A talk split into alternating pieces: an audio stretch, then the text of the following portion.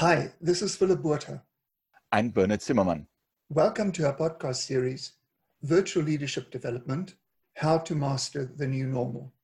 Welcome from my side as well.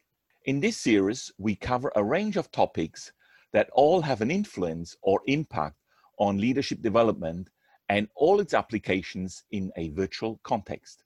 In today's, our second episode, The Power of Virtual, we expand on what makes the virtual practice of leadership development more powerful and give an overview of how we can transcend the barriers of technology to develop authentic leaders and prime them for the new normal.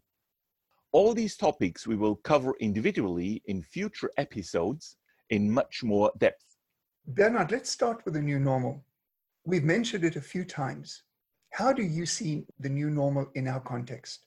Well, the new normal is the situation quite a lot of people are actually forced in, but the situation that we work more over distance, more in remote settings, what we call the virtual context. The new normal is how do we interact, collaborate when we move more away from face to face into this mm-hmm. virtual context? And there, okay. a key role plays the experience also from our side when we help leaders to develop the experience we gained going through this phase, but actually working with this virtual context and building our expertise through experimenting with new things and building up the mastery, I would call it, for ourselves that enables us to help leaders come to the same level when we go through their development journey. So, Bernhard, what I hear is that everything that we're doing is about our own experience. So, for the people listening to this podcast, is about building that experience and at the same time being very aware of what are the expertise or what is the expertise that each of us can build in becoming more proficient in doing this in a virtual context. Yes, absolutely. Looking from that side in terms of the experience and the expertise, I think we need to explain what makes it really powerful when you go into the virtual practice and a number of elements. When we prepared this, you actually said that key elements we should share with our leaders. Tell us a bit more about that. So, for me, there are a couple of points that run through everything that we'll be talking about in the upcoming episodes that continuously keep coming up throughout our conversations. And these are points that are obviously there in a real face to face situation as well. Mm. But we need to look at them in a different aspect. So I just want to briefly go through each of these points because we will be talking about them. The first is trust. You know, trust is really important if people don't feel safe, if they don't have a safe space within which to communicate, within which to learn, within which to develop, they will find many reasons why this shouldn't take place. Mm. Yes. The next one that is for me very important is rules of engagement. It's not so much about the rules of engagement. I personally hate the word rules, but I've never found a better word to replace it. But it is literally how do we align ourselves, the people that work with us, to engage in a specific manner where we are clear and aligned on what is important for us. Mm, yes, because then you create common ground where people actually building their collaboration together. Absolutely. In yeah. my experience, whether it's in a virtual context or whether it's in a, a room, that's where you create the same space. And if the alignment is not there, the sense of safety is not there, and the trust will not happen Yeah. there are more points to be considered to power the virtual practice up. So the next point is actually how do we engage? And how do we keep that engagement alive? We've agreed on what are the rules that we want to engage on, but now it's actually how do we walk our talk in that engagement? Because the rules don't drive the engagement, the rules are only the foundation, and the, the engagement needs to be activated. Absolutely. Yeah. As I said before, it's literally how do we walk our talk now? Mm. Okay. And the next point uh, that's all related to this is what is our attitude or our mindset behind this? Mm-hmm. And this is where each one of us, on our own personal level, the I level, how do we show up in our minds? Mm-hmm. And what does that actually help us with when, when you said that to be clear, how do we show up? What's coming from that? Well, obviously, that influences the way that we behave and that the way that we show up. But important also is that influences our intention. You know, we will be talking about in one of the upcoming episodes, we'll be talking about intention. But for instance, how often do we sit in a virtual context? We look at everybody on the screen and we have this inner voice that continues, oh, this is so stupid, listen to mm. that stupid comment, etc., yes. etc. Et well, yeah. there is an intention that underlies that, that this is not important. Mm. Okay. So, how does it then work if you have the right intention to really make it a powerful experience when you collaborate in a virtual world? That's really what creates the connection.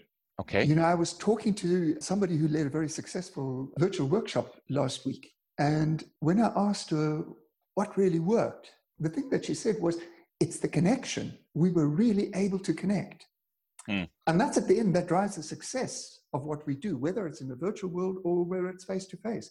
If we don't create the space for that connection to happen, it doesn't happen. When it does, that's where the magic starts happening. Yes. I fully relate to that because that's when we talked before about this is the experience. This is where we get passionate about to mm-hmm. really share this with others. Because sometimes when you get into the connection, a lot of times people actually say, well, it's the barrier in terms of uh, the technology. The technology doesn't work and it gets in the foreground. But actually, you know, my experience is it's more the intention, more the willingness to engage at mm-hmm. that level to build a strong bond and trust. You, you, said trust is, is the key that gives us the safe space, especially in a, in a coaching relationship. Yes. Well, you know, you talked about technology. So technology is a barrier. And what we've just spoken about is how do I show up in the face of that barrier. Mm. But Bernhard, give us a quick overview of what tech barriers do we come across? So, in terms of the technology, it's important to consider what device you can use, what is appropriate for the connection you want to build, and then think about what bandwidths do you have available in the location you are. There's no point in trying to push for a video connection if you have low bandwidth because that destroys the connection. That destroys the quality of the connection. Mm-hmm. Rather not on video, but have a really sound connection on the audio channel and then build the relationship and work together rather than having the full bells and whistles installed and activated. And then using the process, using the process for the technology. How do you prepare the technology? How do you prepare all people involved? And how do you employ the technology capability in the best way to support the outcome. Mm-hmm. Bernhard, what role do apps play in this? Apps are important.